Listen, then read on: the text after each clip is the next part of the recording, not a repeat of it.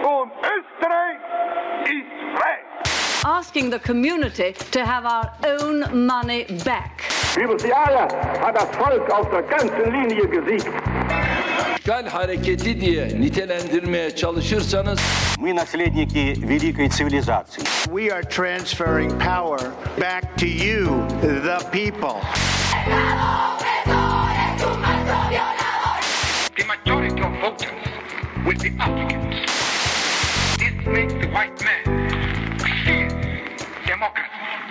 Hallo und herzlich willkommen zu einer neuen Folge Demokratie. Auch heute wieder mit mir, Steffi Jahn, und mit Nicole Töni. Hallo. Diesmal per äh, Videokonferenz aufgrund eines erneuten Lockdowns. Es war abzusehen. Ähm, aber damit wir ähm, es nicht ganz so langweilig allein in unseren kleinen Büros zu Hause haben, haben wir uns noch mehr Besucher in unsere Videokonferenz hereingeholt. Genau. Und bevor sich jetzt unsere Besucherinnen vorstellen, vielleicht noch ganz kurz ein Wort darüber, worüber wir eigentlich reden werden. Und zwar wird es heute um ein äh, ernstes, ich würde sogar sagen, tragisches und trauriges Thema gehen, und zwar um Femizid. Ähm, und dazu äh, sind eben bei uns im virtuellen Studio heute eben zwei Expertinnen. Äh, wollt ihr euch einfach einmal selber vorstellen? Ähm, ja, hallo, ähm, vielen Dank für die Einladung. Mein Name ist Gunula Ludwig. Ich bin Professorin für sozialwissenschaftliche Theorien der Geschlechterverhältnisse am Center Interdisziplinäre Geschlechterforschung ähm, Innsbruck, also an der Universität Innsbruck. Und ähm, ja, ich bin Politikwissenschaftlerin und beschäftige mich schon lange mit ähm, Staatstheorien, Demokratietheorien aus einer queer-feministischen Perspektive und ja, freue mich deshalb, ähm, heute hier in der Sendung zu sein und auch letztendlich um das, äh, über das Verhältnis Femizid und ähm, Demokratie mit euch zu sprechen. Ja, hallo, auch herzlichen Dank für die Einladung. Ähm, ich bin Stefania Gournot, gebürtige Argentinierin, arbeite seit ähm, etwas ähm, mehr als einem Jahr an der Uni Innsbruck auch in der äh, Institut für Romanistik, äh, wo ich lateinamerikanische Literaturwissenschaft und Kulturwissenschaft äh, unterrichte. Und ich beschäftige mich auch äh, seit einigen Jahren mit ähm, genderspezifische Fragen, vor allem der Kultur- und Literaturwissenschaft. Und freue mich auch sehr, heute mit euch ähm, darüber zu reden, über Femizide und aus einer äh, lateinamerikanischen Perspektive auch. Ja, willkommen nochmal. Also uns freut es natürlich, dass wir euch ähm, heute bei uns virtuell zu Gast haben. Äh, ich persönlich hoffe und denke, dass ich äh, wieder mit einigem neuen Wissen und vielleicht auch äh, mit ein paar ähm, mit ein paar konkreten Handlungsanweisungen sogar in der Tasche aus diesem aus diesem Podcast herausgehen werde, weil wie schon gesagt, das Thema ist ja wirklich ein ein sehr sehr ähm, hartes, zaches, tragisches Thema. Ähm, ich persönlich muss sagen, dass de, das Wort Femizid für mich sogar ähm, leichter auszusprechen ist als der Begriff Frauenmorde. Ähm, das geht sogar ein bisschen leichter über die Lippen, aber ich greife dem Ganzen vor. Vielleicht sollten wir einmal definieren, worüber reden wir eigentlich, was ist denn überhaupt Femizid? Ja, ich kann da gerne anfangen. Also ähm, ganz generell nennt man Femizid ähm, jede Tötung von Menschen, die als Frauen leben, weil sie als Frauen leben. Oder ich finde, ähm, dass ähm, die autonomen Frauenhäuser Österreichs haben mal auch eine ganz gute Definition gegeben, dass die äh, Femizide als ähm, Verstöße gegen patriarchale Vorstellungen von Frausein verstehen. Und ich finde, das ist eigentlich ganz treffend. Äh, weil vielleicht ähm, äh, ein Punkt nochmal oder einen Schritt zurück. Also jetzt gibt es natürlich aktuell eine sehr große Debatte oder in den letzten Jahren hat die Debatte um Femizide ähm, sehr stark zugenommen. Wir werden bestimmt im Laufe der Sendung auch nochmal darüber sprechen, warum das so ist. Aber ganz generell ist das natürlich kein neues Phänomen. Also so seit ähm, immer schon, seit es ein heteronormatives Patriarchat gibt oder seit es heteronormativ patriarchale, auch ähm, rassifizierte Geschlechterverhältnisse gibt, ähm, ist Gewalt immer auch ein Teil von Geschlechterverhältnissen und Femizide sind eben dann tatsächlich der extreme Ausdruck von diesen heteronormativ patriarchalen Geschlechterverhältnissen. Also man könnte sagen, es sind sozusagen ist immer die Spitze ähm, äh, von ähm, äh, Geschlechterverhältnissen, die immer eine offene Flanke ähm, äh, hin zu Gewalt haben. Und ähm, Femizide ist ähm, oder machen auch deutlich, dass feminisierte Körper ähm, eigentlich das Terrain, könnte man auch sagen, von gesellschaftlichen Krisen sind, aber auch ähm, letztendlich von einer krisenhaften Männlichkeit. Und vielleicht nochmal zu dem Begriff. Also auch der Begriff ist schon relativ alt. Der Begriff wurde 1976 ähm, von der Soziologin und Radikalfeministin Diane Russell geprägt. Die hat es ähm, das erste Mal ähm, bei dem Internationalen Tribunal zu Gewalt gegen Frauen in Brüssel, ähm, hat die den Begriff ähm, da verwendet. Und dann wurde der erst 1992 publiziert, gemeinsam in einem Sammelband, gemeinsam von Russell und ähm, Jill Redford. Und dann wurde er ähm, vor allem, also wurde der Sammelband dann vor allem in Lateinamerika aufgegriffen und dann von Marcela Lagarde de los Rios ähm, übersetzt und eben dann dort, ähm, äh, also vor allem dann in der spanischen Übersetzung sehr ähm, äh, ähm, sehr stark verbreitet und hat jetzt dann eben, weil er auch sich dann sehr also als ein wichtiger Politikbegriff erwiesen hat, ähm, hat er jetzt sozusagen ähm, Eingang auch nochmal in breitere Debatten, auch in breitere öffentliche Debatten gefunden. Ich würde vielleicht hinzufügen, dass ähm, Femizide finden äh, oft äh, innerhalb des direkten Umfeldes der betroffenen äh, Menschen statt. Also die meisten Frauenmorde werden von Angehörigen mit dem Vater, dem Ex-Freund, dem Partner oder Ex-Partner oder anderen ähm, Männern des Familienumfeldes äh, begangen. Und eine andere Gemeinsamkeit ist, dass die staatlichen Behörden wie die Polizei oder die Justiz selbst untätig bleiben. Und deswegen kommt es dazu, dass ähm, Großteil der Täter, also nicht bestraft werden oder nicht mal strafrechtlich verfolgt werden. Und deswegen zählen auch äh, Staat und, und die Behörde auch zu Mittäter de, des Verbrechens sozusagen, äh, indem sie diese äh, Ungleichheiten und grausamen Taten sozusagen ähm, dulden. Jetzt muss ich an der Stelle doch einhaken, äh, weil ich hoffe, dass wir in Österreich doch in einer Gesellschaft leben, wo Mord, egal an wem, auch als solcher geahndet wird. Äh, hast du jetzt gerade, weil du gesagt hast, die Polizei geht da nicht vor, wie genau hast du das jetzt gemeint, Stefania? Ja, also mm, in vielen Fällen werden äh, diese Morde nicht als solche wahrgenommen. Äh, manchmal werden sie als leidenschaftliche äh, Straftaten bezeichnet. Und deswegen ist die Strafe auch geringer manchmal oder die äh, Beweise werden dann nicht äh, dokumentiert, äh, die Zeuge werden nicht äh, wahrgenommen oder nicht ernst genommen. Ähm, in dem Sinne ähm, wird das manchmal, ähm, also bleiben die untätig, die Behörden. Und ich glaube, das, was du da ansprichst, ist ja bis vor eigentlich wenigen Jahren durchaus auch hierzulande ein großes Problem gewesen, oder? Dass es halt Beziehungstaten waren. Es waren halt keine Morde, es waren halt keine Gewalttaten, es waren immer die Beziehungstat eines armen, verlassenen Mannes, der sich nicht anders zu helfen wusste. Und auch wenn das natürlich am Resultat nichts ändert, macht es, glaube ich, schon einen riesen Unterschied, wie man dieses, wie man das beschreibt, äh, was die öffentliche Wahrnehmung betrifft, weil natürlich auch das mehr oder minder dann so ein bisschen, da werden die Motive des Täters mehr in den Vordergrund gestellt. Und zwar nicht die Motive im Sinne von, der war ja habgierig, sondern der arme Mann ist verlassen worden. Und ich glaube, dass das schon ein, ein durchaus auf auch strukturelle äh, Probleme dahinter hindeutet, dass also das insbesondere bei dieser Art des Mordes so geframed wird oder so dargestellt wird und bei keiner anderen Art würden wir das tun, bei keinem anderen Mord würden wir erstmal versuchen, den Täter zu verstehen.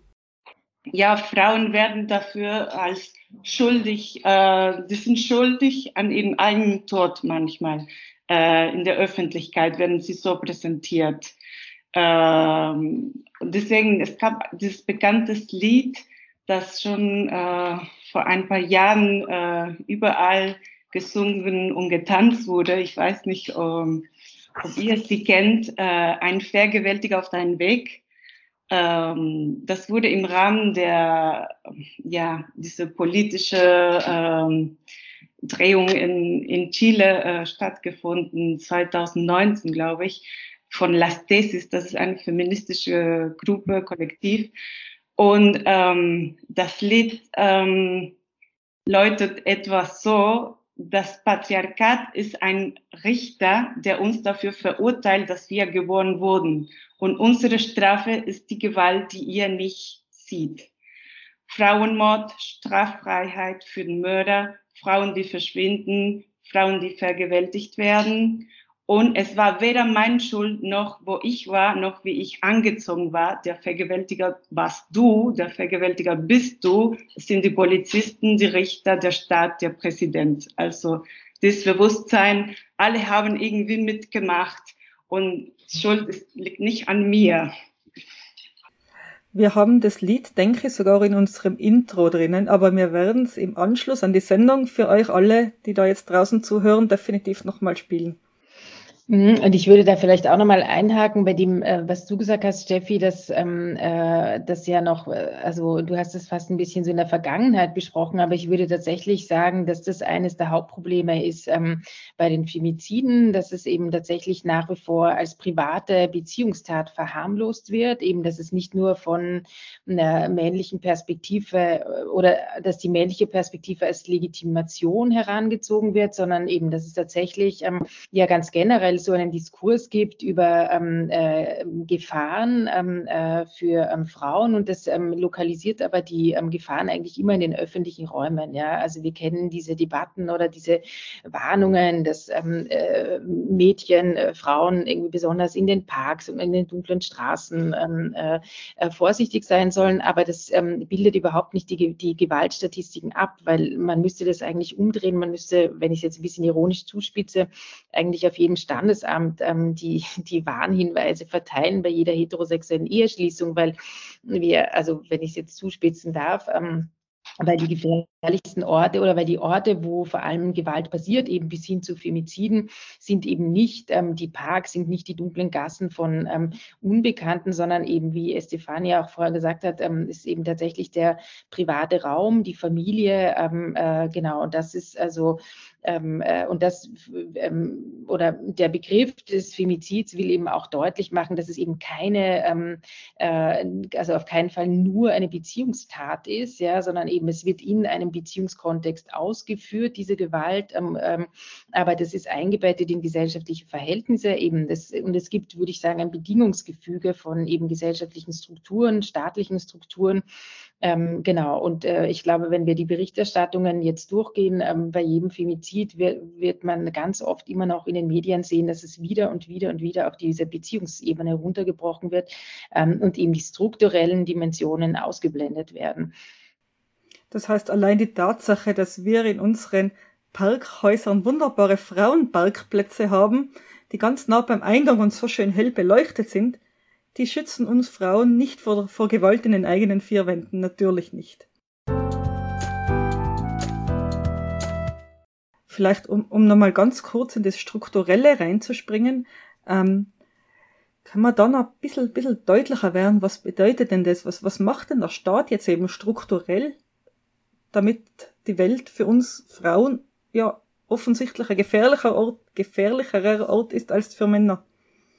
Ich würde, glaube ich, äh, also äh, jetzt mit Strukturen eben tatsächlich auch nicht nur den Staat ähm, erstmal in den Blick nehmen, den auch, da komme ich gleich dazu, sondern ich würde, also ich würde bei der gesellschaftlichen Arbeitsteilung anfangen. Ich würde bei ähm, dem Kapitalismus anfangen und sagen, okay, es gibt ähm, ja schon, also seit der Entstehung des Kapitalismus eine ganz klare vergeschlechtlichte Arbeitsteilung, die eben Frauen eindeutig in die Sphäre der Privatheit zuweist, die Frauen ähm, ganz oder die Weiblichkeit ganz eng verknüpft mit Sorgetätigkeiten, mit Familie und, ähm, und die Geschlechterverhältnisse eben immer auch als Abhängigkeitsverhältnisse strukturiert. Ähm, und äh, diese materielle Abhängigkeit einerseits und andererseits auch die Abwertung von den Arbeiten und Tätigkeiten, also eben Sorgetätigkeiten, ähm, die Frauen machen. Ähm, ich, das erachte ich als eine ganz wichtige Grundstruktur oder eine ganz zentrale Grundstruktur für Geschlechterverhältnisse, die eben hierarchische Geschlechterverhältnisse sind Und ich würde sagen, das ist also diese, ja, unter Anführungszeichen normale Abwertung ähm, von ähm, Tätigkeiten, die mit Weiblichkeit verbunden sind, auch die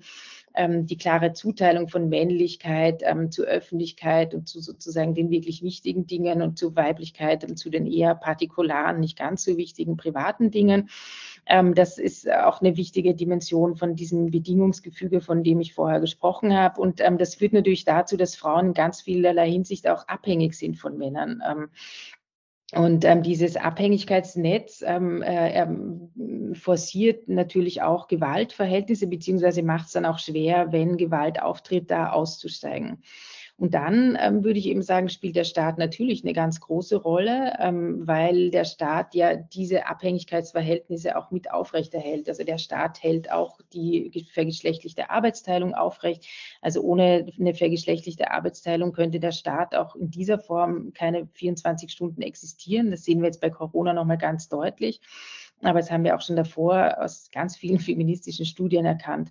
Und dann gibt es nochmal die Ebene, die du auch, Stefania, vorher auch schon angesprochen hast. Also ähm, weil gerade jetzt, wenn man auf Österreich schaut, gibt es da ja eigentlich ein Gewaltschutzgesetz, das relativ ähm, umfangreich ist und eigentlich relativ gut durchdacht ist, muss man sagen. Und trotzdem ähm, sehen wir aber eben genau das Problem, von dem Stefania vorher schon gesprochen hat, dass die Exekutive und ähm, auch die Justiz überhaupt nicht ähm, äh, mit äh, Gewalt an Frauen als struktureller Gewalt umgehen kann. Also eben, wir kennen immer wieder die Fälle, ähm, wo ähm, äh, die Polizei nicht adäquat reagiert, wenn es zu Anzeigen oder zu Anrufen kommt. Und eben, und wir kennen auch die Zahlen, ähm, die sind ungefähr bei 10 Prozent, die ähm, dann tatsächlich zu Verurteilungen führen ähm, äh, ähm, bei den Anzeigen. Ja? Und ähm, also insofern würde ich sagen, eben das sind alles Strukturen, ähm, die, ähm, die eben nochmal ein Bedingungsgefüge ähm, für Gewalt auch bereitstellen. Und ja, genau, soweit erstmal dazu.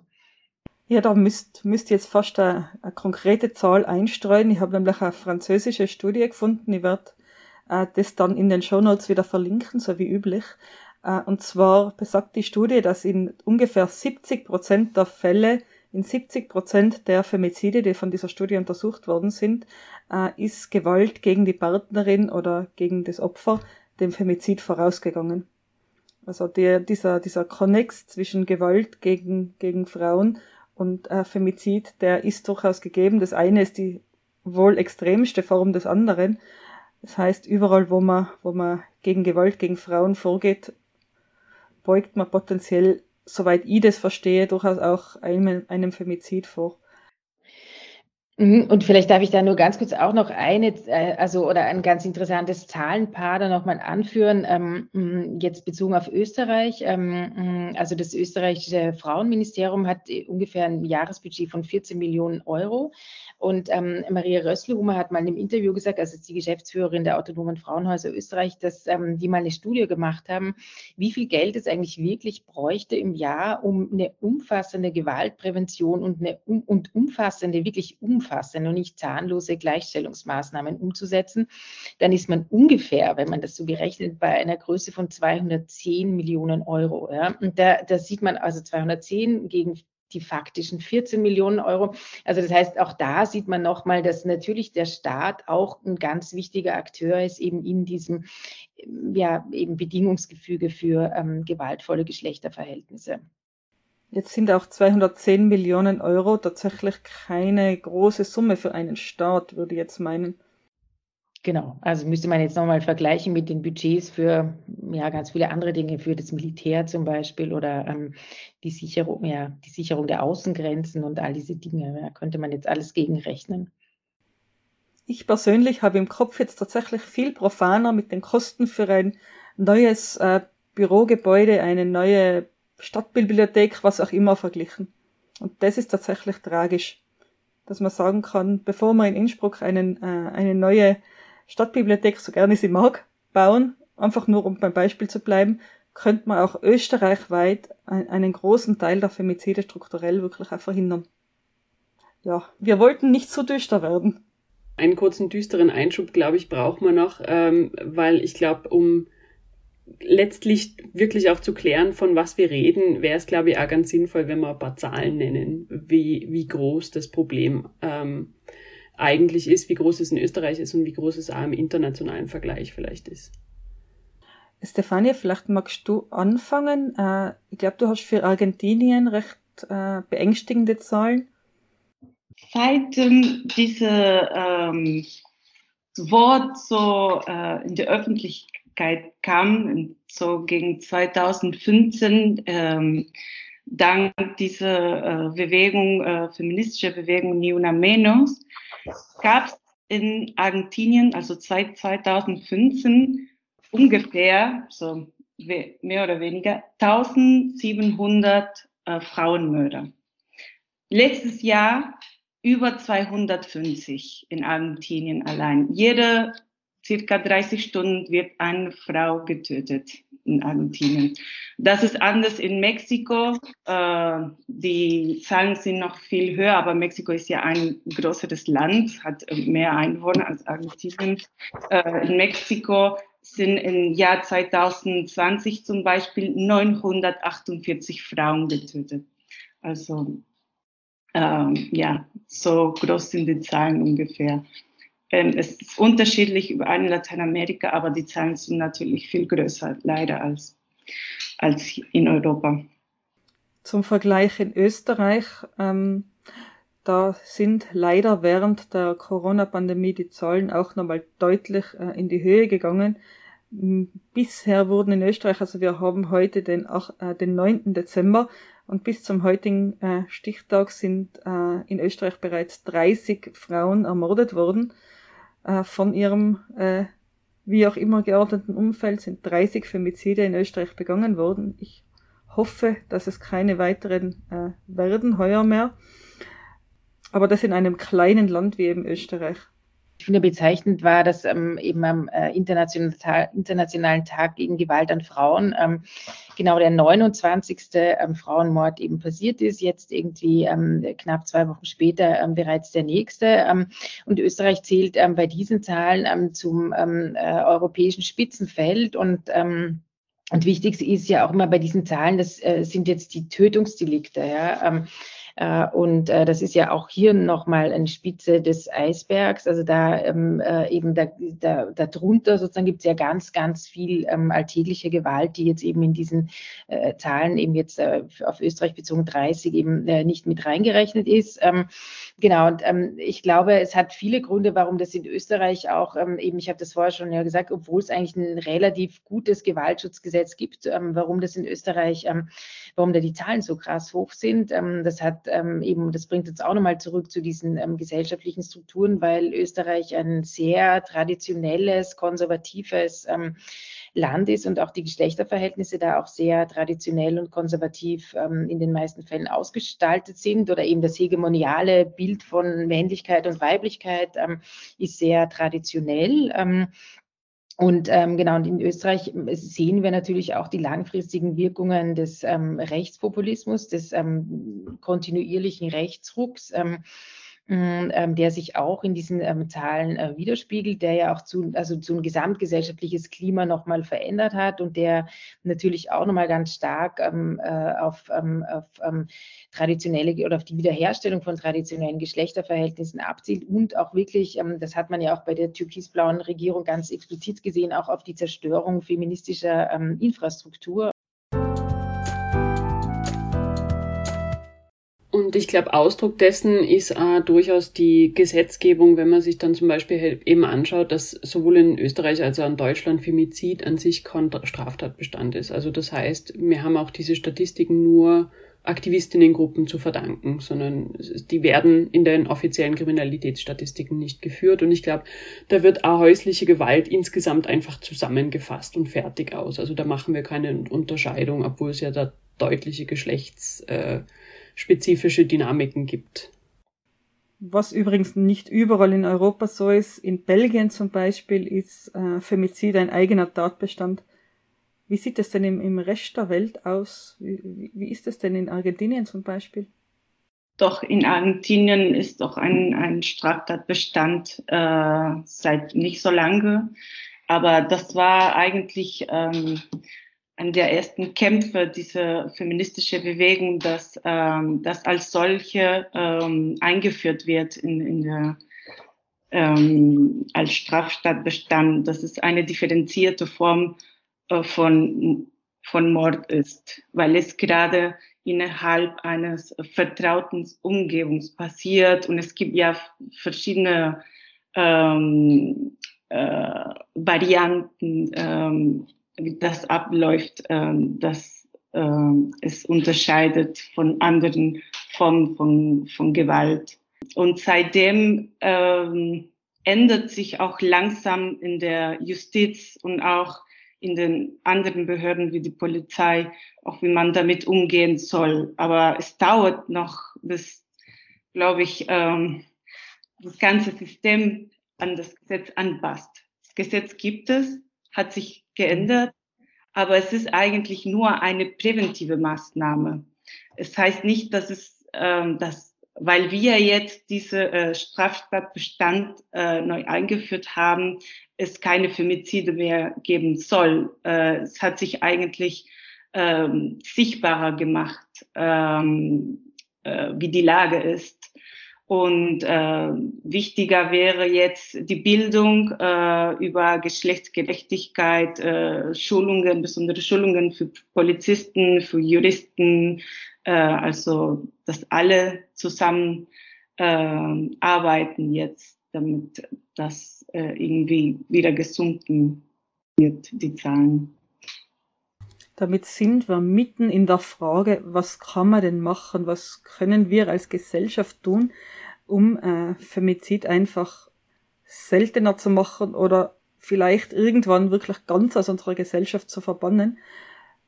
Gundula, was wäre jetzt die allererste Maßnahme, wenn du dir eine Maßnahme wünschen könntest, die wir morgen umsetzen, was wäre das? Das wäre eine Maßnahme, die man so schnell nicht umsetzen kann. Ich glaube wirklich, dass man eine fundamentale Änderung von gesellschaftlichen Strukturen braucht. Ja? Also ähm, Mm, und die kann man leider nicht innerhalb von 24 Stunden ähm, äh, äh, forcieren. Ja? Also eben, wenn wir jetzt vorher gesagt haben, dass das so eng verbunden ist, eben auch mit ähm, Fragen zum Beispiel von Arbeitsteilung, aber auch Konstruktionen von Männlichkeit und Weiblichkeit, dass es auch verwoben ist mit dem Staat, dann braucht es tatsächlich ganz ähm, fundamentale äh, Veränderungen, also man, also oder radikale. Ja? Und das ist ja auch das, was ähm, eben äh, die Niona Menos Bewegung ja auch so deutlich gemacht hat, dass es eben nicht da, also oder auch das schließt jetzt auch nochmal ganz gut an das an, was ist, Stefania, was du gerade gesagt hast, es ähm, ändert, also natürlich ist es erstmal gut, wenn es irgendwie strafrechtlich verankert wäre, aber nur eine juristische Veränderung heißt ja nicht notwendigerweise, dass sich auch gesellschaftliche ähm, Veränderungen auch ähm, da nach sich gezogen werden. Insofern glaube ich, bräuchte es wirklich eine ganz, also äh, fundamental andere Geschlechterverhältnisse. Das ist jetzt leider, ihr habt jetzt mehrmals gesagt, ihr wollt die Sendung nicht zu düster machen. Ich möchte die auch nicht zu düster machen. Aber es ist ein düsteres Thema, weil wir sind einfach ähm, bei dem Thema Geschlechterverhältnisse als Gewaltverhältnisse. Und ähm, genau, und ich glaube natürlich, ist, also es gibt ja jetzt auch viele Bewegungen, die, ähm, die, die auch tatsächlich jetzt auch zu einer ganz massiven Politisierung geführt haben. Äh, da kommen wir jetzt vielleicht gleich nochmal dazu. Und ich denke natürlich, es gibt ganz viele kleinere Schritte, ja, aber ich glaube, wir werden dieses Problem nicht los, solange es ähm, patriarchal heteronormative Geschlechterverhältnisse in einem postkolonialen Kapitalismus gibt. Also das ist einfach so eng verzahnt, ja, das ähm, eine kriegen wir ohne das andere nicht los. Ich, also ich, ich würde dir und euch gerne eine, eine kleine Maßnahme sagen, die man schnell morgen umsetzen kann, aber wenn ich mir eine wünschen könnte, wäre es die, dass es zu ganz anderen Geschlechterverhältnissen kommt, ja, die eben nicht Gewaltverhältnisse sind. Aber dazu kommen wird es wahrscheinlich nicht, wenn nicht bestimmte Schritte gesetzt werden. Genau, das auf jeden Fall natürlich. Ähm, genau, also ähm, und da denke ich natürlich, also ähm, ich glaube, man muss tatsächlich auch irgendwie in der Gewaltprävention ansetzen. Ja, und das ist, finde ich jetzt nochmal bezogen auf die österreichische Situation ein bisschen ein Problem, weil der Staat ja eben jetzt sich eher so als Law and Order Staat ähm, äh, darstellt, der quasi erst, wenn ein Gewaltgeschehen passiert ist, dann Leute einsperrt und dann agiert. Aber es bräuchte Gewaltprävention, Gewaltprävention, Gewaltprävention und diese Gewaltprävention muss eben eng verknüpft sein mit einer Veränderung von Geschlechterverhältnissen. Und da sehen wir eben auch nochmal eine Diskrepanz. Ja, also ähm, eben nochmal ganz viele feministische Aktivitäten, die eigentlich auf Gewaltprävention abge, ähm, abzielen, erfahren eigentlich in den letzten Jahren unter so einem unter so einer Sparmaßnahmen, ähm, unter so einem Sparmaßnahmendiskurs eigentlich immer weniger Förderung. Ähm, genau, aber ich würde sagen, es muss ähm, der, also wir brauchen eine umfassende ähm, Gewaltprävention. Das bedeutet unter anderem zum Beispiel kritische Männerarbeit, wo eben andere Formen von Männlichkeit ähm, äh, sichtbar, lebbarer gemacht werden. Genau, es braucht eben politische Bildung, es braucht eben also auch eine Benennung dieses ähm, äh, ähm, Phänomens als äh, eben als strukturelles äh, Phänomen. Genau, dies, das wären zumindest kleinere Schritte als sozusagen das ganz große Ziel oder das wären sozusagen die kleineren Schritte dahin. Ich würde sagen, vielleicht ein erster Schritt ist das, was wir gerade machen, und es ist darüber zu sprechen, dass das äh, ausgesprochen wird, dass ähm, äh, die Gesellschaft damit auch sensibilisiert wird ähm, über solche Probleme, dass es die Probleme gibt überhaupt, dass wir aufmerksam darauf werden. Und ähm, ich glaube, die feministische Bewegung in, in Lateinamerika hat gezeigt, dass es nicht nur eine politische ähm, äh, Wandlung gebraucht wird, sondern eine kulturelle Verwandlung. Ähm, und die geschieht auf verschiedenen Ebenen, auf der Ebene der Sprache zum Beispiel, dass es jetzt ein Wort gibt, Femizid, äh, um, um diese Tat zu bezeichnen. Und, aber auf so andere verschiedenen äh, Ebenen kann man die Sprache verändern, damit sie ähm, gleichberechtiger ist. Und nicht nur die Sprache, unsere Symbole, unsere Vorbilder, ähm, äh, unsere Idee von Vaterland und Mutterland. Äh, also, und ich glaube, da wird diese äh, Änderung nicht nur von oben kommen. Wir können nicht alles von der Politik erwarten. Äh, Frauenbewegungen kommen von, von unten eigentlich. Und diese Idee, ich kenne das Wort auf Deutsch eigentlich nicht, ob es die überhaupt gibt, äh, nicht Brüderschaft, sondern Schwesterschaft, Sororität, sagt man auf Spanisch, also dass wir uns als ähm, Schwester anerkennen, dass wir ähnliche Probleme äh, haben und, und unterstützen können, dass wir ein, ein Ohr auch dafür finden und diese Netzwerke von unten, glaube ich, machen den Unterschied. Oder mindestens so war das in, in Lateinamerika, glaube ich. Also wenn ich jetzt deine Wörter ein kleines bisschen umdrehe, wir Frauen müssen dafür kämpfen, das Patriarchat aus den Köpfen rauszukriegen. Das sind ja jetzt wieder, und ich weiß, ich bin spitzfindig, das sind ja jetzt wieder wir Frauen in der, in der Bringschuld. Wir müssen jetzt dafür kämpfen, dass wir dieses Patriarchat aus den Köpfen raushämmern. Wir müssen auf die Straße gehen. Ja, können wir nicht erwarten, dass der Staat was für uns tut? Ganz provokant gefragt. Äh, ja, ich glaube, wir sind alle beteiligt, ähm, nicht nur Frauen natürlich. Ähm, aber wie gesagt, ich glaube, es kann in, in, in ganz kleinen äh, äh, Aspekte geschehen, diese äh, Kampf gegen den Patriarchat. Ja. In eigenen persönlichen Beziehungen, äh, aber auch ähm, in, im, im Arbeitsumfeld, äh, in der Sprache selbst, äh, dass wir alles hinterfragen. Aber ich glaube, es bedarf schon ein, eine, eine Gemeinschaft. Das schafft man nicht allein. Ich glaube, worauf du da so ein bisschen hindeutest und was ich vielleicht vorhin bei der Gundela auch schon ein bisschen rausgehört habe, ist auch so diese, diese Tatsache, dass es ja eigentlich nicht nur um Frauen geht. Also Gewalt gegen Frauen, das sind ja nicht nur die Frauen selber die Opfer, sondern dadurch, dass es eben ein gesamtgesellschaftliches Problem ist, da geht es ja ganz stark um Männlichkeit, um Männlichkeitsbilder und das sind ja auch teilweise Bilder, unter denen Männer genauso leiden wie Frauen. Also ich glaube schon, dass das von daher eine gesamtgesellschaftliche Aufgabe ist und wahrscheinlich eine Aufgabe, die vielleicht auch ein, zwei Generationen braucht, um, um, um da wirklich ein Umdenken zu schaffen. Also, weil ich glaube, dass wir einfach ähm, extrem früh schon mit diesen Rollenbildern konfrontiert werden und da geht das Ganze ja schon los und das kriegt man nicht so einfach wieder aus dem Kopf raus, glaube ich. Also ich habe das an mir schon ganz oft gemerkt, dass ich teilweise so im ersten Moment eine Situation bewerte und dann denke, warte mal, na, das ist eigentlich nicht die Art und Weise, wie ich über diese Situation denken sollte, weil ich weiß es besser und ich weiß, dass das so nicht funktioniert. Aber man hat halt so Mechanismen einfach im Kopf, weil man sie von klein auf so gelernt hat, wenn man von klein auf bestimmte Rollenbilder gelernt hat. Und ich glaube, dass das nicht von heute auf morgen geht, aber dass man da ansetzen muss, dass man schon wirklich ganz früh ansetzen muss und anfangen muss, Rollenbilder zu hinterfragen. Das ist das eine, aber ich persönlich muss ehrlich sagen, äh, Gundula, das, was du vorhin gesagt hast, ähm, da gibt's ja durchaus einige Hard Facts sozusagen. Mm, du hast über, ähm, über finanzielle Unabhängigkeit von Frauen gesprochen, du hast über Gleichberechtigung in Baubeziehungen gesprochen. Ähm, das heißt, so Dinge wie eben die gläserne Decke, dass man die, dass man die überwindet als Gesellschaft, dass eben Männer, Frauen gleich viel verdienen, gleiche Aufstiegschancen haben, ähm, dass im Haushalt echt halbe halbe gemacht wird, dass bei der Kinderbetreuung wirklich halbe halbe gemacht wird, dass Männer, Frauen gleich oft in Karenz gehen. Ich glaube, äh, das wären dann Ausprägungen von diesem, diesem gesellschaftlichen Wandel, den wir, den wir brauchen würden.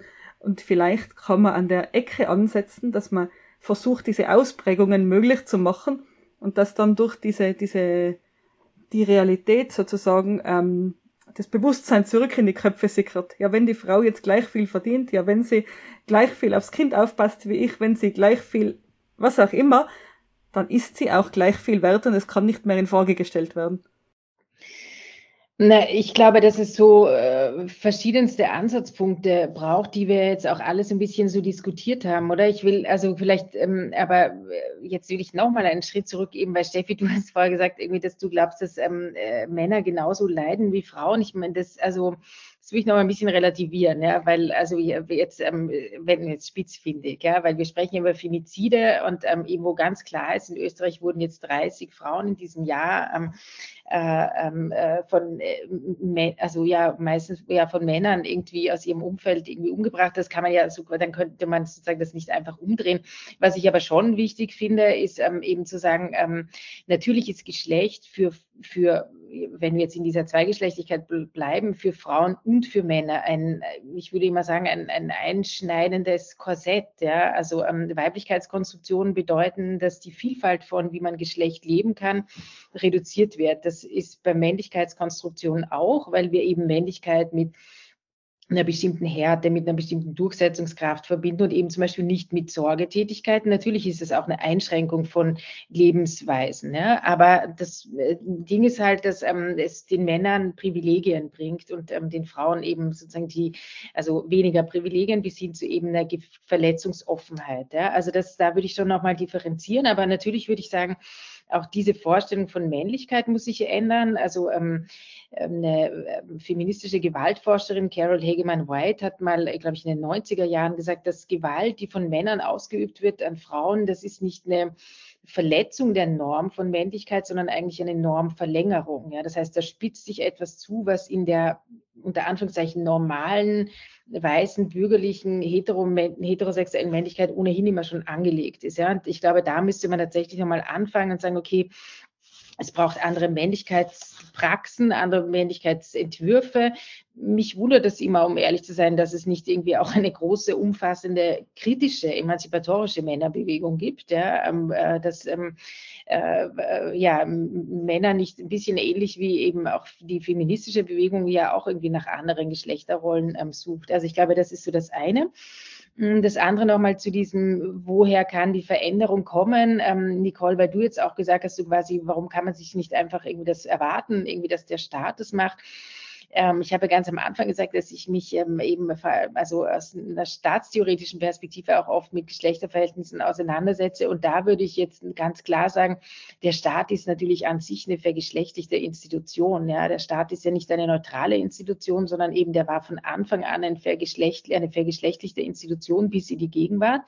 Also eben, es war genau der Staat, der Vergewaltigung der Ehe ganz lang nicht als Strafdelikt anerkannt hat. Es war genau der Staat, der den Mann als Familienoberhaupt ähm, äh, festgeschrieben hat. Es war genau der Staat, der gleichgeschlechtliche Lebenspraxen ähm, kriminalisiert hat. Und die, also es hat sich natürlich jetzt verändert, aber so quasi, ich würde sagen, okay, der Staat ist immer auch ein ja ein Herrschaftsgebilde, ja, und ähm, ein vergeschlechtlichtes Herrschaftsgebilde. Ähm, und äh, also insofern äh, würde ich sozusagen, ähm, glaube ich, muss es immer auch, oder wir sehen ja auch, dass ganz viel Veränderung in, in dem Staat von feministischen Bewegungen dann kam. Ja, und ähm, der Staat ähm, reagiert dann in, oft mal in einer kompromisshaften Form auf Bewegungen. Und ähm, genau deshalb ähm, würde ich das auch so betonen, wie Stefania, du das gemacht hast, dass die Bewegungen von unten ähm, das politisieren müssen und dass es sich wirklich im Alltagsverstand, in den Alltagspraxen verändern muss.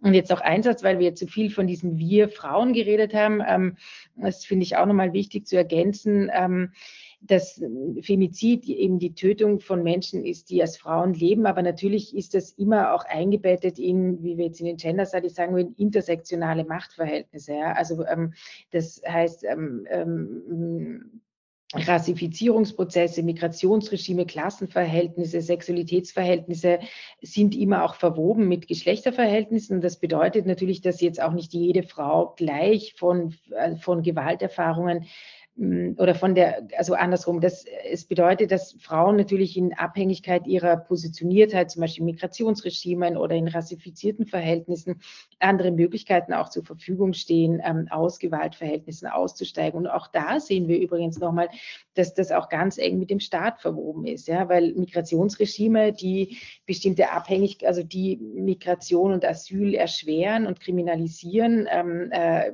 stellen natürlich auch dann ähm, oder führen führen zu dem Problem, dass ähm, äh, Frauen zum Beispiel, die ähm, äh, ähm, äh, in migrantisierten Verhältnissen leben und äh, Gewalt erfahren, dass die ähm, da nochmal anders ähm, verletzbar sind, wenn sie aus diesen Beziehungen aussteigen wollen oder beispielsweise Transfrauen, die natürlich auch von ähm, äh, ganz einer anderen Form von Gewalt oder einer anderen Form von Gewalt betroffen sind als Cis-Frauen. Also ich glaube, das muss man auch nochmal immer im Hinterkopf behalten, dass Geschlechterverhältnisse immer auch mit anderen Ungleichheitsverhältnissen verwoben sind, ähm, eben oder zum Beispiel ein Femizid an einer schwarzen Frau.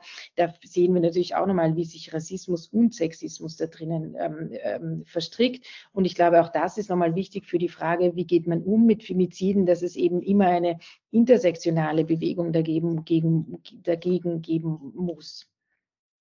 Also eine Bewegung, die das im Blick hat, dass Geschlechterverhältnisse immer eingebunden sind in andere Ungleichheitsverhältnisse. Und vielleicht noch ein letzter Satz dazu. Ich sage das auch deshalb, weil wir gerade in Österreich ähm, ja so stark diesen Diskurs haben, eben auch nochmal in diesem Rechtspopulismus oder in diesem rechtspopulistischen, rechtskonservativen Umfeld. Da gibt es ja ganz stark diesen Diskurs, dass Gewalt an Frauen vor allem etwas sei, was sozusagen durch migrantische Männer importiert wird. Das ist natürlich einfach schlichtweg falsch. Ja? Und, ähm, aber auch das führt nochmal dazu, dass sozusagen eine, die Normalität unter Anführungszeichen österreichischer heterosexueller Geschlechterverhältnisse ähm, ja idealisiert wird und ähm, auch völlig falsch dargestellt wird. Ähm, und die werden sozusagen so dargestellt, als ob es da keine Gewalt gäbe. Und die Gewalt ist dann die, die von außen importiert wird. Wie gesagt, das ähm, ist natürlich überhaupt nicht aufrecht zu erhalten und ähm, ist empirisch auch schlicht falsch.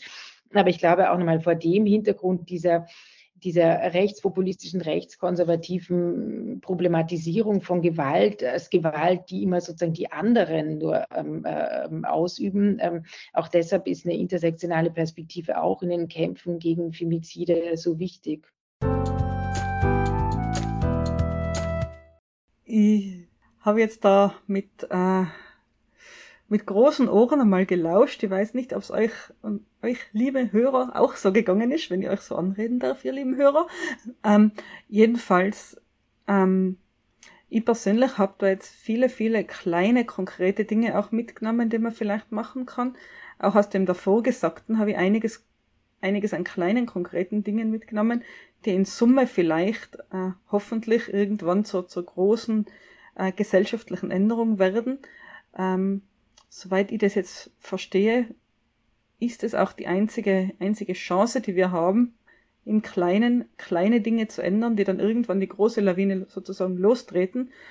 Ähm, bin jetzt gedanklich auch nochmal zu dir zurückgesprungen, Estefania, was du vorhin gesagt hast, äh, eben so ganz, ganz konkrete Sachen wie eben Polizistenschulen, Juristenschulen, also äh, bewusst jetzt in einer männlichen Form gesprochen beides, mehr Geld auszugeben für den Schutz von Frauen, mehr Geld für Frauenhäuser auszugeben, zum Beispiel.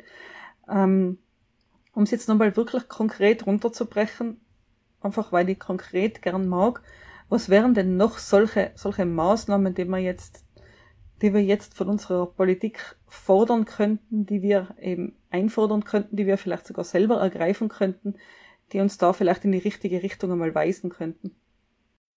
Ja, ich glaube, so viel mehr gibt es hier, also haben wir jetzt eh schon so, oder so viel mehr ergänzen, glaube ich, kann man gar nicht eben. Also ich glaube natürlich jetzt so wirklich die kleinen ähm, äh, konkreten Maßnahmen wären tatsächlich auch nochmal mehr, ähm, äh, also eben Schulungen von ähm, PolizistInnen, von ähm, äh, auch JuristInnen. Ähm, äh, ich glaube auch, dass der mediale Diskurs sich ändern muss, eben, dass man nicht irgendwie in den Zeitungen liest, dass es wieder ein Beziehungsdrama war, weil es ist kein Beziehungsdrama, sondern eben ein Femizid nochmal, der eingebettet ist in gesellschaftliche Strukturen. Ähm, äh, genau, natürlich geht es auch nochmal um, das hast du, glaube ich, Nicole, vorhin auch gesagt, um eine materielle Umverteilung. Also das ähm, haben wir jetzt natürlich auch nochmal bei Corona gesehen. Ähm, ähm, wenn wir da jetzt nochmal eine Zuspitzung dieser vergeschlechtlichten Arbeitsteilung ähm, erleben, dann ähm, äh, schlägt sich das auch nochmal ganz direkt in der Gewaltstatistik nieder. Das heißt, wir bräuchten auch nochmal ähm, eben auch ähm, äh, ja, materielle Umverteilung oder ähm, ja, Maßnahmen sozusagen, dass eben Geschlechterverhältnisse auch keine Abhängigkeitsverhältnisse mehr sind. Du siehst, ich werde schon wieder ganz wenig konkret, aber eben, weil ich glaube, es ist so schwierig irgendwie zu sagen, okay, oder andersrum, ich will es nochmal von der Seite sagen, Österreich hat dieses wirklich recht gute Gewaltschutzgesetz, aber wir sehen, das reicht nicht aus. Oder so wie du, Stefania, gesagt hast, dass jetzt ähm, Femizid ein Tatbestand ähm, in der argentinischen Rechtsprechung ist, ähm, das alleine hilft uns nichts, ja, sondern eben wir müssen vergeschlechtigte Selbstverständlichkeiten aufbrechen. Wir bräuchten politische Bildungsmaßnahmen eben in den Kindergärten, in den äh, Volksschulen, in, bis hin zu ähm, dann eben sozusagen in, in jedem Bereich eigentlich, ja, ähm, aber das hast du, glaube ich, Stefania auch gesagt, es ist ja ein Kontinuum, ja, wenn wir irgendwie die Werbung ansehen, ja, wenn wir uns ähm, die Literatur ansehen, also, Hegemon also dominante oder nicht jetzt die unkritische Literatur, dann, ähm, dann sehen wir ganz viele Repräsentationen von Geschlechter, also von Weiblichkeit und Männlichkeit, die, die eben immer auch diese diese hierarchischen Geschlechterverhältnisse nach wie vor zementiert. Jetzt nicht mehr so wie in den 50er Jahren, aber immerhin auch noch als Ungleichheitsverhältnisse. Und ich glaube, es bräuchte wirklich ganz viele ähm, oder ja, viele ähm, Veränderungen von unterschiedlichen Ecken, so dass eben, ich glaube, wir, können, wir müssen an diesem Bedingungsgefüge ansetzen. Ähm, das muss brüchig werden. Ja? Und ähm, äh, genau, und wie gesagt, und natürlich braucht es ganz konkret mehr Schulungsmaßnahmen äh, für Justiz und Polizei, äh, mehr ähm, Gelder für die autonomen Frauenhäuser. Ähm, ähm, ähm, genau, und es gibt ja schon auch so, äh, genau, und das vielleicht auch noch, das könnte ähm, jetzt Nicole, vielleicht freut dich das, weil es eine relativ konkrete Maßnahme ist man müsste auch nochmal ganz konkrete Sensibilisierungsmaßnahmen machen. Ja, also ähm, eben was, äh, wie verhalten sich Leute zum Beispiel, wenn sie in, der, in, in den Nachbarwohnungen ähm, äh, ähm, Gewalt äh, oder Hinweise auf Gewalt ähm, äh, mitbekommen, ja, was macht man da, ja, also ähm, hört man da weg, ja, ruft man die Polizei, ja, ähm, oder sucht man das Gespräch mit der betroffenen Frau oder mit den Kindern, also das werden auch nochmal, ich glaube auch darum geht so quasi, dass man ähm, ähm, die Zivilgesellschaft auch nochmal ähm, mehr ähm, äh, alert macht, um zu sagen, okay, wenn, wenn man so etwas mitbekommt, dann, dann kann man eben nicht wegschauen, weil es ist eben nicht ein, ein privates ähm, Geschehen in einer Familie, sondern ähm, eben das nochmal, es ist ein strukturelles Phänomen. Ganz aktuell ist mir, glaube ich, gestern oder vorgestern aufgefallen, dass Spar, M-Preis und vermutlich andere Supermarktketten auch momentan ganz unten auf ihrem Kassenzettel so ein, so ein kleines Satzel dabei stehen haben, wenn sie von Gewalt betroffen sind, können sie hier anrufen. Was ist denn von solchen Maßnahmen zu halten? Ich habe im ersten Moment ein bisschen geschmunzelt, weil ich, weil das, ich damit einfach gar nicht gerechnet habe. Es dann aber relativ intelligent gefunden, das da drauf zu drucken, weil wenn ich in einer ja, abhängigen Beziehung bin, aus der ich nicht rauskomme, die vielleicht auch gewalttätig ist, dann habe ich ja vielleicht nicht einfach, kann ich nicht irgendwo einen Flyer mitnehmen für ein Frauenhaus. Das könnte eher schlecht enden, wenn ich das tue. Aber auf so einem Kassenzettel fällt es halt gar nicht so auf. Was haltet ihr davon? Ja, komische Maßnahme. Ich weiß nicht, ob ich mal aufmerksam wäre auf äh, sowas, dass diese Nummer auf dem ähm, Beleg vom Supermarkt steht, aber ja, ich glaube, man kann schon mehr machen äh, im Sinne Sensibilisierung und ähm, der Gesellschaft. Ähm, ich glaube, öfters wird diese Gewalt gegen Frauen, wie gerade Gundula ähm, ähm, gesagt hat, als ein Problem der anderen äh, betrachtet als ein Problem der unentwickelten Länder und äh, unentwickelten Leuten, äh, die wir irgendwie durch die Migration importiert haben hier in Europa. Und das bedeutet, so ein, eine Realität nicht sehen zu wollen, nicht mal ansprechen zu wollen. Und ähm, ich glaube, es geht darum, auch äh, diese Gespräche in, in, im Vordergrund zu bringen und ähm, einmal Gesprächsräume zu schaffen, äh, diese geschlechtkritische Perspektive äh, schon in der Schule äh, einzubringen ähm, und überall, wo es äh, eine politische Bildung möglich ist. Ähm, ja, also diese Maßnahmen, ein Notruftelefonnummer, ja, finde ich klug, aber es fängt von viel vorne an, glaube ich, ähm, von ganz äh, grundlegende ähm, Maßnahmen, glaube ich, äh, was diese Ungleichstellungssituation verändern können. Gibt es irgendwelche Maßnahmen aus Argentinien oder Lateinamerika, die dir jetzt, Estefania, besonders im Gedächtnis sind, wo du sagst, okay, diese, diese eine Sache wurde jetzt gemacht, die können wir durchaus mal in Europa importieren? Äh, ganz verschiedene. Es gibt, aber ich glaube, das gibt es auch ähm, in Österreich auch, ähm, diese äh, Frauenhäuser, wo eine Frau, äh, wenn sie in Gefahr ist, ähm, gehen kann äh, obwohl das wird ja äh, von vielen ähm, feministischen äh, hinterfragt. Warum soll nicht der Mann in diesem Haus gehen? Und warum muss die Frau das Haus und die, mit den Kindern verlassen und nicht der Mann, der eigentlich äh, der gefährlicher ist? Ähm, weil das Haus zu verlassen be bedeutet auch manchmal, dass ähm, äh, die Frau ihren Wohnort äh, verliert, ihre eigenen Sachen, ähm, dass die Kinder dann keinen ähm, Wohnort haben. Also es ist sehr problematisch, aber das als erster Rettungsort, ähm, das wurde viel ähm, äh, verstärkt dann in, in Argentinien, dass ähm, Frauen so ein, ein, ein sicherer ähm, Ort finden in diesen extremen Situationen von Gewalt. Und natürlich diese Notrufnummer waren auch ähm, sehr wichtig. Aber das Problem ist, in manchen Fällen, ähm, äh, die, die Frauen hatten schon mal Gewalttaten äh, gemeldet. Und äh, die Männer haben diese äh, Distanz äh, nicht äh, angehalten äh, oder wurden nicht ähm, wahrgenommen von der Pol Polizei. Also dieses äh, ähm, Femizid ist eigentlich die letzte Konsequenz von einer Reihe von Gewaltsformen, die manchmal schon ähm, äh, bei der Polizei gemeldet worden sind. Ähm, deswegen braucht es von ganzen System so eine Begleitung.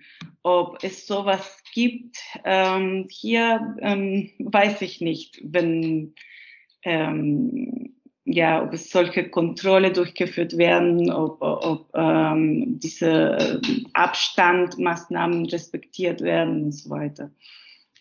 Ja, wir haben in Österreich äh, dieses System der Wegweisungen, also Gewalttäter können weggewiesen werden von aus aus dem also quasi aus ihrer eigenen Wohnung weggewiesen werden, wenn sie eine Gefahr sind für ihre restliche Familie. Aber das ist ja immer nur eine temporäre Maßnahme. Und ich persönlich bin mir eben auch nicht sicher, ob das das Problem nicht nur verschärft, weil äh, Frau hat jetzt ihren gewalttätigen Partner angezeigt, der wurde weggewiesen, da ist jetzt die Polizei im Spiel, der kommt heim und was passiert dann? Was passiert am Ende dieser Maßnahme? Der Mann wird manchmal noch gewaltiger, würde ich sagen. Noch schlimmer manchmal. Das ist eben auch meine Befürchtung, deswegen denke dass da, ähm, dass man da vielleicht eher einen Rattenschwanz an weiteren ähm, an weiteren Interventionen irgendwo, irgendwie auch dran knüpfen müsste, sollte, weil wie gesagt, wenn, wenn äh, die, die Betroffene sich einmal zu so einem extremen Schritt durchringt, dann ist ja doch schon sehr viel passiert, dann ist schon sehr viel Gewaltpotenzial auch im Spiel. Und dann einfach nur zu sagen, okay, der wird jetzt für zwei Wochen weggewiesen und dann wird er sich schon beruhigt haben, da wird er schon sein Mütchen gekühlt haben, das ist äh, meiner Meinung nach ganz, ganz bestimmt zu wenig. Ich persönlich wüsste noch nicht genau, was das sein könnte, welche Maßnahmen da in so einem Fall noch greifen könnten. Ja, ich glaube eben, das ist ja genau dieses, also ähm, bei aller Kritik, also Kritik, ja, ich meine, man muss ja auch sagen, dass gerade die autonomen Frauenhäuser auch wirklich extrem tolle Arbeit machen, auch übrigens unter ganz extrem schlechten, also schlecht ausgestatteten Bedingungen, ja, also das, ähm, äh, da wird man ja nicht reich, wenn man diese wirklich schwere Arbeit macht. Ja? Also ähm, äh, auch, ähm, aber genau, das ähm, äh, ist natürlich sozusagen der Vorteil ähm, äh, oder der Vorteil, es bringt sozusagen, also in den Frauenhäusern gibt es ja dann nochmal irgendwie eine andere Sicherheit, weil die, weil die, da sind ja die ähm, Adressen nicht bekannt und ähm, äh, genau, das ist sozusagen das, was ähm, dann vielleicht manche Problematiken der Wegweisung aushebelt. Aber genau, ich glaube eben, wir sehen auch, also Nicole, ich glaube, es liegt jetzt sozusagen nicht nur daran, dass wir ähm, jetzt Stefania und ich so gerne so quasi auf die abstrakte Ebene gehen, weil wir, weil das sozusagen unser theoretischer Zugang ist, sondern es liegt wirklich an dem Phänomen, ja, weil wir sehen, klar, wir können jetzt irgendwie ähm, auch nochmal, ähm, also natürlich nochmal, ich halte auch so ganz kleine Mikropraxen wie ähm, die, ähm, die Notfallnummer auf den Supermarktkassen ähm, schon auch jetzt gerade in Zeiten des Lockdowns. Ich meine, Lockdown heißt halt auch dann in manchen Fällen, dass man 24 Stunden mit einem gewalttätigen Partner eingesperrt ist und eben nicht mal schnell im Handy googeln kann, wo kann ich mich hinwenden. Also insofern ist das jetzt natürlich so eine ähm, äh, sicher oder eine Abfederung ähm, des Lockdowns, äh, also äh, oder der, der Lebensverhältnisse, die der Lockdown jetzt mit sich bringt. Ähm, äh, ähm, genau, also ähm, eben, und dann könnte man sagen, ja, natürlich ist auch eine Schulung von PolizistInnen total wichtig, weil eben auch da, also wissen wir einfach, dass ganz oft Frauen nicht ernst genommen werden. Und warum werden sie nicht ernst genommen?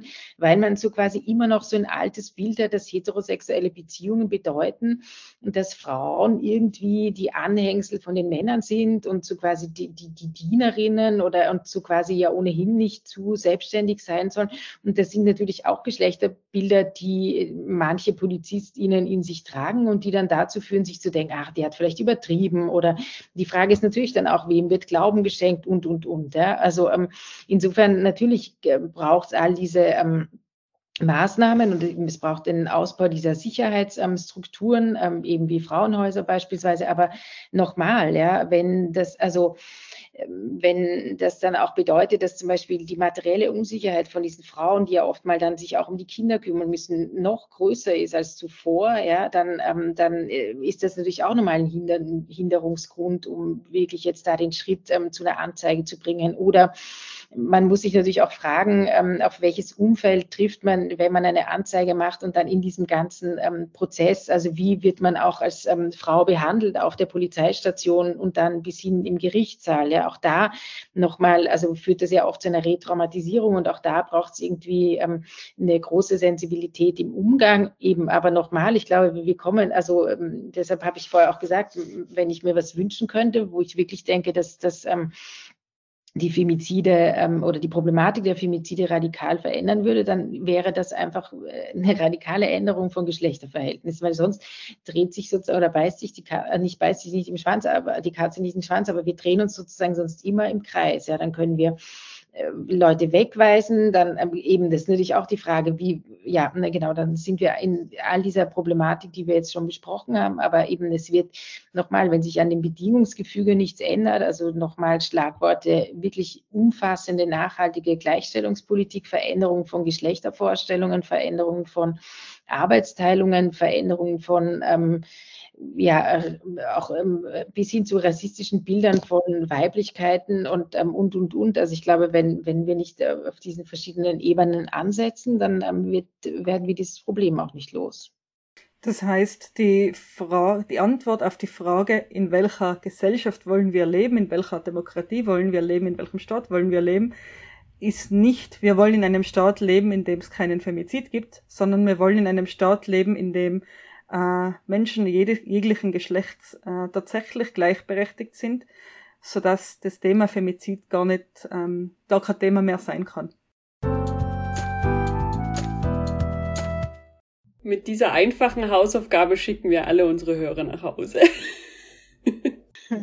Nein, also weil ich finde das auch wirklich gut, dass ihr das in diese Demografie-Reihe reinbringt, das Thema Femizid, ja, weil ich finde, dass, also das, ähm, äh, da, da, habt ihr ja von Anfang an eigentlich auch die Problematik ähm, gut aufgesteckt, ja, weil es ist eben nicht ein Randphänomen, eben nochmal, also wie das oft im öffentlichen Diskurs behandelt wird, dass man sich jetzt irgendwie eben um ein paar migrantische Männer irgendwie da, ähm, äh, also dass das sozusagen immer in die Ecke geschoben wird, oh, es sei etwas, was durch migrantische Männer importiert wird, das stimmt eben nochmal nicht, sondern es ist ein, ein strukturelles Problem und ähm, und insofern finde ich das auch gut, wie ihr, dass ihr das so einhängt in diese äh, Frage nach äh, Demokratie, ja, weil natürlich ist die Frage, wie wollen wir leben? Wollen wir eigentlich? Und wir leben ja schon seit Jahrhunderten in so einem Setting, dass man sagt, Okay, fundamentale Sorgebeziehungen werden über Herrschaftsverhältnisse organisiert. Ähm, ähm, ähm, Reproduktionsverhältnisse ganz generell werden über Herrschaftsverhältnisse organisiert. Ähm,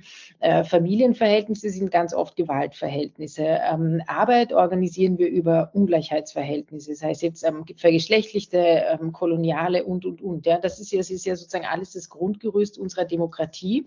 Und insofern wundert es auch nicht, dass in dieser Demokratie Femizide auch dazugehören gehören. Ja? Also ähm, äh, und, und dann finde ich euren Dreh sozusagen zu sagen, okay, wir, das ist natürlich auch eine demokratische Frage, zu fragen, wollen wir eigentlich in einer Gesellschaft leben, wo Gewalt an Frauen eine Normalität ist, ja, oder Gewalt an, also Genau, oder wollen wir sagen, nein, wir wollen, das wollen wir nicht. Ja? Und, ähm, aber in unserer Gesellschaft ist Gewalt ganz, ganz alltäglich, obwohl eben diese Gesellschaft es immer externalisieren will ja? und immer sagt, oh, das finden wir eben, so wie du, Stefanie, gesagt hast, in irgendwelchen vermeintlich, unter Anführungszeichen, noch nicht so entwickelten Ländern. Das ähm, äh, stimmt ja nicht. Ja? Auch in der Euro äh, europäischen oder österreichischen Demokratie ist ähm, Gewalt ganz ähm, äh, ein, ein wichtiger ähm, ähm, Pfeiler. Und insofern äh, braucht es tatsächlich, ähm, also finde ich es auch sehr gut, diese Frage von Femiziden mit Demokratie zu verbinden, weil es ist eigentlich auch ein Demokratieproblem. Das ist, das ist ein strukturelles Problem. Es hat ja jetzt zwei Seiten. Die eine Seite ist, das heißt, ich muss viele Menschen zum Umdenken bewegen. Das andere ist aber auch, ich kann bei mir anfangen und ich kann bei meiner direkten Umgebung anfangen, indem ich über das Thema rede, indem ich dafür sensibilisiere, indem ich auch für Geschlechterverhältnisse, Rollenverständnisse sensibilisiere und genau das hinterfrage, oder? Also es, ich finde, das sind, das hat das, vielleicht will ich es auch einfach sehr positiv sehen, aber ich glaube, dass das schon etwas ist, was man in der eigenen Umgebung, wo man ansetzen kann. Weil ich dafür nicht Millionen brauche. Zumindest nicht, wenn es um die Frage geht, wie man Rollenverhältnisse und Rollenbilder verändert, wie man den Umgang miteinander verändert. Dafür brauche ich keine Million, das kann ich mit Gesprächen in meiner Umgebung machen.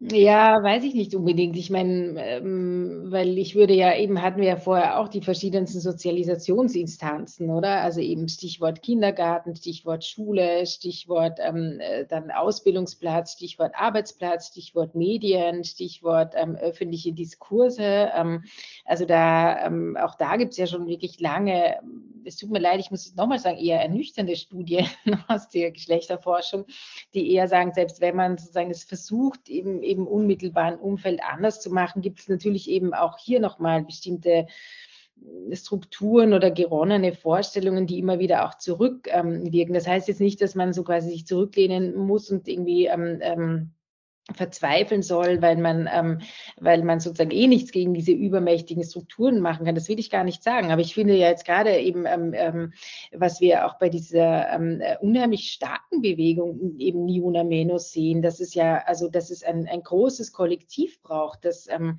diese Frage von Geschlechterverhältnissen als Gewaltverhältnissen politisiert und eben nochmal, also das ähm, auch in Innsbruck äh, gibt es ja jedes Mal bei jedem neuen Femizid äh, Aktivistinnen, die das eben im öffentlichen Raum auch sichtbar machen. Und ich würde eher da ansetzen. Also, weil ich glaube, ähm, sonst äh, rutscht man so ein bisschen vielleicht in die Gefahr hinein, dass man denkt, wenn ich es richtig gut mache und wenn ich mich richtig anstrenge, dann, dann gelingt mir das. Aber dann, aber manchmal können wir sozusagen ja auch nicht über die Strukturen hinwegspringen. Ich glaube eben, es braucht tatsächlich eine breite Politisierung. Ähm, die ja wirklich von ähm, eben Argentinien, Mexiko ähm, ausgehend auch sehr, sehr stark ähm, ja auch irgendwie jetzt ähm, auch nach Europa gekommen ist. Und ich finde übrigens das ja schon spannend, dass wir hatten das ja in den letzten Jahren auch nochmal ausgehend von ähm, Lateinamerika, auch diese großen Frauen-Sternchenstreiks ja am 8. Ähm, März, die eben auch deutlich gemacht haben, wir müssen das auch verbinden. Ja? Also den Wunsch nach anderen Sorgeverhältnissen und den Kampf gegen Gewaltverhältnisse. Und das finde ich, das, das macht mir Mut, ja, zu sagen, okay, es gibt ja auch kollektive Bewegungen, es gibt ähm,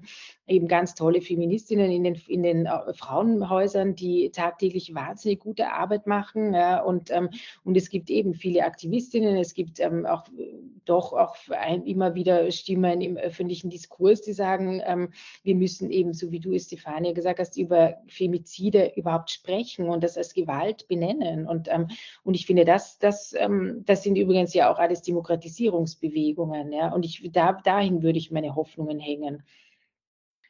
Ich glaube, ein, ein, ein Werkzeug, das feministischen Bewegungen in Lateinamerika sehr geholfen hat äh, und heute allen so äh, händlich ist, ist die Social Media.